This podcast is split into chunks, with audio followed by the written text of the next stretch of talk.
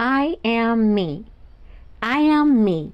Yes, the plain girl. No red bottom shoes, no Gucci purses, no diamonds to show off. I am me.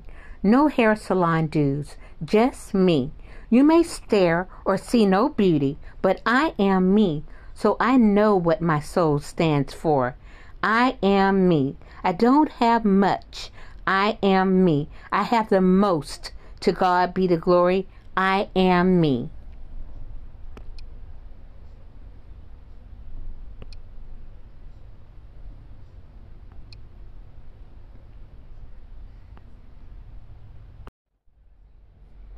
I cry out and scream silently. Written by Chevalier Ann Perkins Bowers. I am screaming. Can you hear me? I am crying. Can you hear me? Can you see me? No one is listening to the cries of women who need help. No one is extending a hand. Why are you missing in her eyes that she is crying out and screaming silently?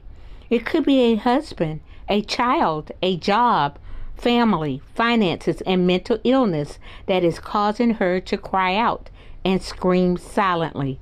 We must look into her eyes and soul. We must love others and pray and care for our sisters no matter who they are.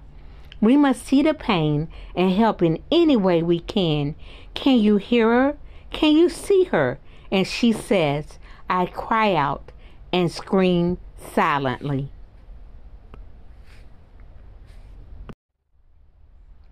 Little black child, little black child, little black child, why are you crying so early in the morning, dear?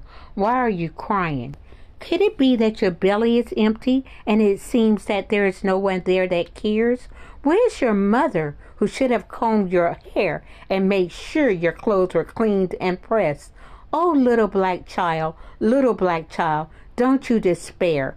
Someone will always love you from above, and He will protect you when there seems to be no one down here that does. I see you're on your way to school with cotton balls in your uncombed hair, with tears streaming down that true dark African face. It makes me sad to see you in pain. If only I could help you feel good again. Before the day is over, while you are at school, I hope a smile comes back to your face for a little black child. I hope I see you tomorrow looking better than today.